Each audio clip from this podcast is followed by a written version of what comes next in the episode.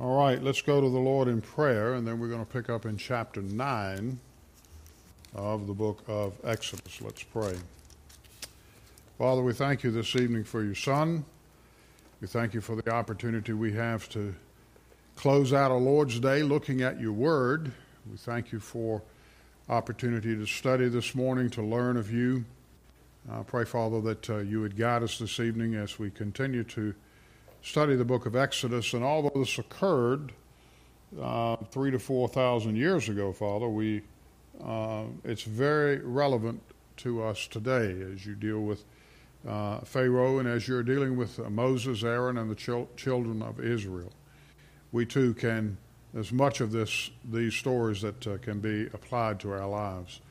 We thank you for answered prayer on behalf of so many. We pray again for Mike uh, tonight. He is He's in a step down unit now, and we pray, pray that you would be with he and Sheila and uh, those that, again, extend care to him. We thank you for answered prayer on behalf of Neil, uh, for Deborah and Roy and Deborah's uh, brother. We pray for Robbie, the upcoming surgery.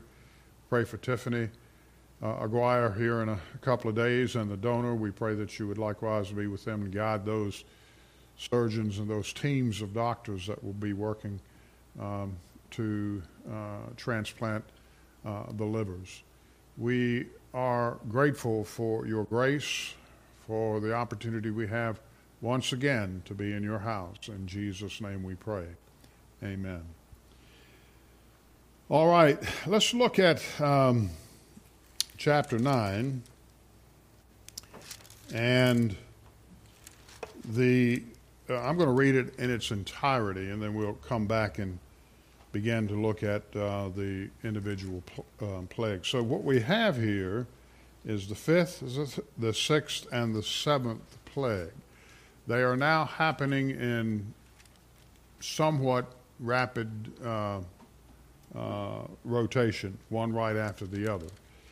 So here Moses is writing Then the Lord said to Moses, Go into Pharaoh and tell him, Thus says the Lord God of the Hebrews, Let my people go that they may serve me. For if you refuse to let them go and still hold them, behold, the hand of the Lord will be on your cattle in the field, on the horses, on the donkeys, on the, ca- on the camels, on the oxen, and on the sheep, a very severe pestilence. And the Lord may, will make a difference between the livestock of Israel and the livestock of Egypt. So nothing shall die of all that belongs to the children of Israel. Then the Lord appointed a set time, saying, Tomorrow the Lord will do this thing in this land. So the Lord did this thing on the next day, and all the livestock of Egypt died. But of the livestock of the children of Israel, not one died. Then Pharaoh said, and indeed, not even one of the livestock of the Israelites was, were dead, was dead, that the heart of Pharaoh, but the heart of Pharaoh became hard, and he did not let the people go. So the Lord said to Moses and Aaron, Take for yourselves a handful of ashes from a furnace, and let Moses scatter it toward the heavens in the sight of Pharaoh and it will become the dust in all the land of Egypt, and it will cause boils that break out in sores on man and beast throughout all the land of Egypt. And they took ashes from the furnace and stood before Pharaoh, and Moses scattered them toward heaven, and they caused boils that break out on sores of man and beast. And the magicians could not stand before Moses because of the boils, for the boils were on the magicians and on all the Egyptians. But the Lord hardened the heart of Pharaoh, and he did not heed them, just as the Lord had spoken to Moses. Then the Lord said to Moses, Rise early in the morning, stand before Pharaoh, and say to him, Thus says the Lord God of the Hebrews, Let my people go that they may serve me, for at this time I will send all my plagues to your very heart, and on your servants and on your people, that you may know that there is none like me in all the earth. Now, if I had stretched out my hand and struck you and your people with pestilence, then you would have been cut off from the earth. But indeed, for this purpose, I have raised you up that I may show my power in you, and that my name may be declared in all the earth. As yet you exalt yourself against my people, in that you will not let them go. Behold, tomorrow about this time I will cause a very heavy hail to rain down, such as has not been in Egypt since its founding until now. Therefore, Send now and gather your livestock and all that you have in the field, for the hail shall come down on every man and every animal which is found in the field, and is not brought, brought home, and they shall die. He who feared the word of the Lord among the servants of the Pharaohs made his servants and his livestock flee to the houses. But he who did not regard the word of the Lord left his servants and his livestock in the field. And the Lord said to Moses, Stretch out your hand toward heaven, that there may be hail in all the land of Egypt, on the man and on beast, and on the land, on every herb of the field throughout the land of Egypt. Moses stretched out his rod toward heaven, and the Lord sent thunder and hail, and fire darted to the ground. The Lord rained hail on the land of Egypt. So there was hail and fire mingled with the hail, so very heavy that there was none like it in all the land of Egypt since it became a nation.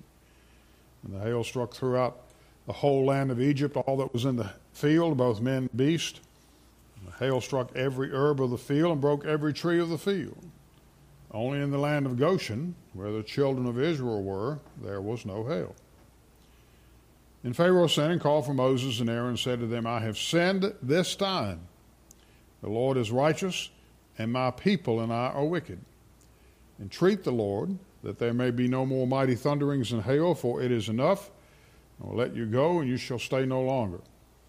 So Moses said to him, As soon as I have gone out of the city, I will spread out my hands to the Lord, the thunder will cease. There will be no more hail, that you may know that the earth is the Lord's. But as for you and your servants, I know that you will not yet fear the Lord. And the flax and the barley were struck, for the barley was in the head and the flax was in bud. But the wheat and the spelt were not struck, for they are late crops. So Moses went out of the city from Pharaoh, spread out his hands to the Lord. and the thunder and the hail ceased, and the rain was not poured on the earth. And when Pharaoh saw that the rain, the hail, and the thunder had ceased, he sinned yet more and he hardened his heart, he and his servants. So the heart of Pharaoh was hard, neither would he let the children of Israel go, as the Lord had spoken by Moses. Unfortunately, this is a very, very sad chapter.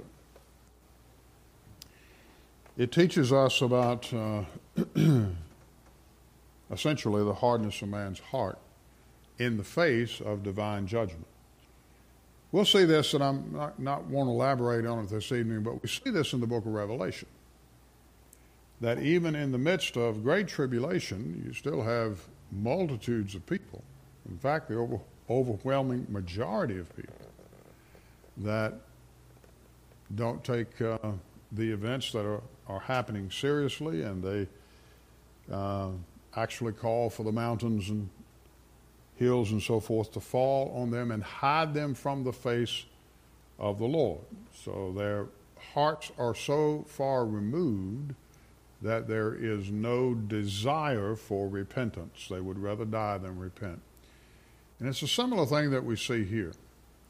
So, this, again, when you start to add up the plagues that have already occurred, this is the fifth one, or we're halfway now through the plagues that uh, have been poured out on uh, Egypt. The first, of course, was the changing of the water uh, into blood, and then the frogs, and then the lice, and then the flies, and now the plague moves to uh, to livestock. It moves to animals that have material value.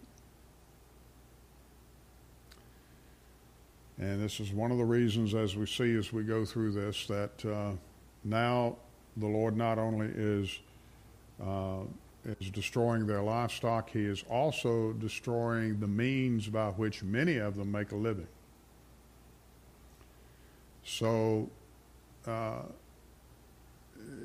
it's just a sad statement of affairs on pagan people, about pagan people. So, in mercy, because of this, God tells again Moses to go to Pharaoh so that Pharaoh has an opportunity to repent. Now, this is the fifth plague. The sixth plague, that, doesn't happen. Moses stands before Pharaoh, but he doesn't beseech Pharaoh. God tells him not to, uh, uh, literally, doesn't make him stand or doesn't have a conversation with Pharaoh. And of course, the same message again. In verse 1, it says, the latter part, let my people go that they may serve me. Now, we begin to see perhaps for the first time in the Old Testament. Go into Pharaoh and tell him, Thus says the Lord God of the Hebrews.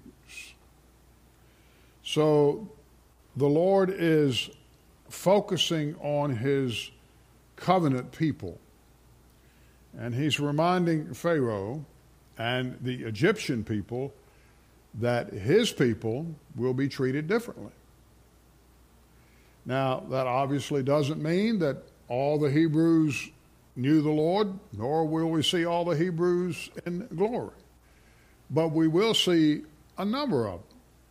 We will not see, as far as we know, any Egyptians. And perhaps a handful after the Passover takes place. But this is the judgment of God, and when the judgment of God falls, it falls rapidly. And God Himself is not man, so He doesn't repent. So Moses says, the Lord God of the Hebrews now, this is, I think this is the first time that uh, Moses is instructed to tell Pharaoh in this nature. Uh, and he says, if you refuse to let them go, the hand of the Lord is going to be on the cattle. It's going to be on, uh, notice he says, cattle in the field, on the horses, on the donkeys, on the camels, on the oxen, on the sheep, a very severe pestilence. Now, there's a difference because when we come to the, the, the, the plague of hail, the understanding here is this is stabled livestock. This is not the livestock that is in the field. So there's still apparently some livestock that still may be living. And the other thing too is if it falls only on the on the cattle, on the donkeys, the horses, and the camels, on the oxen and the sheep, that still leaves pigs, it still leaves goats, leaves a number of other types of livestock that uh, are not uh, uh, affected. But in any event, this is uh, the old King James calls it a murrain. It is some type of uh, um, probably bacterial or a viral infection that passes from animal to animal, and it's and it's uh, a cross species type of infection. It's something that is so severe that it doesn't discriminate between the cattle, the horses, the donkeys, the camels, and and uh, so forth. So there are two things that are clear here.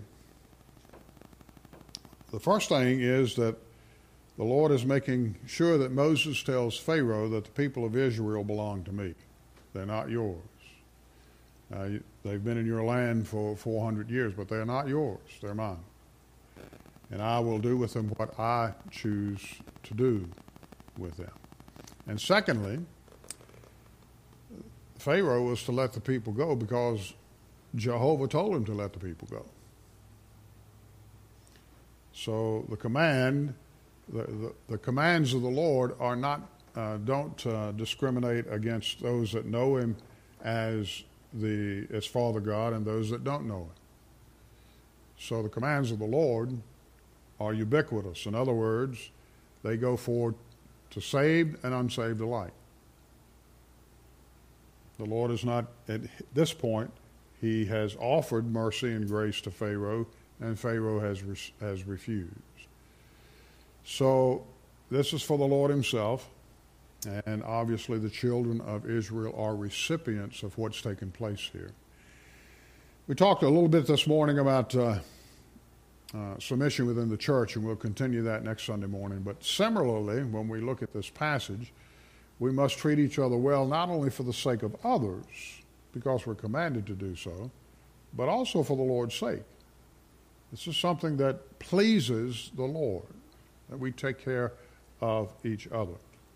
And we owe it more to Him, and you and I then become byproducts of our allegiance and our devotion to the Lord because of our care for the family of God. And you will notice that Moses writes there's a very severe pestilence.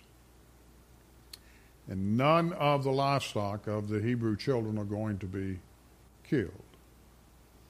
And so Pharaoh yet again is warned. Uh, the livestock, and when you start to look at this, Pharaoh himself, it is estimated that Pharaoh had literally thousands of horses and camels. Uh, his army is uh, uh, is devastated with this because they, they moved by these animals. So this takes place, of course, and it damages the livestock. It uh, essentially, except for some that were sheltered in some fashion, were all severely damaged. Overwhelming majority of them died. But not the livestock owned by Israel. Uh, hit, the, hit the next slide, if you would, Tim.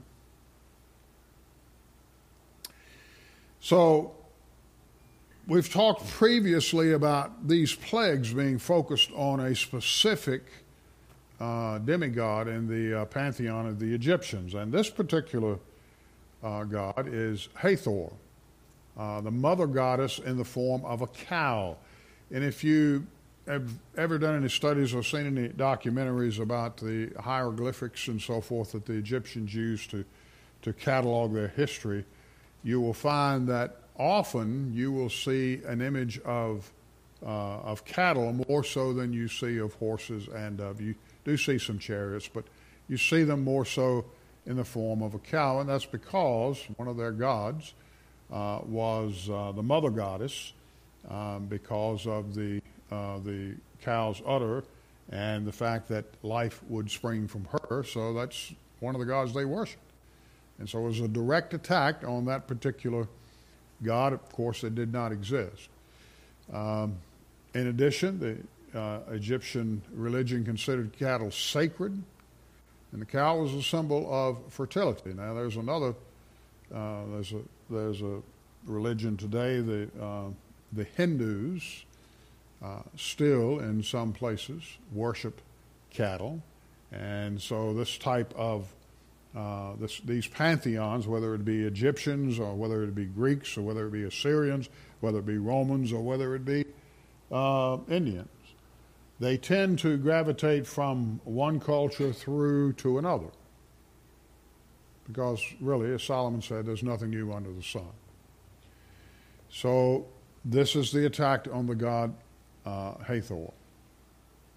Now, in antiquities, I found this very interesting in doing the research.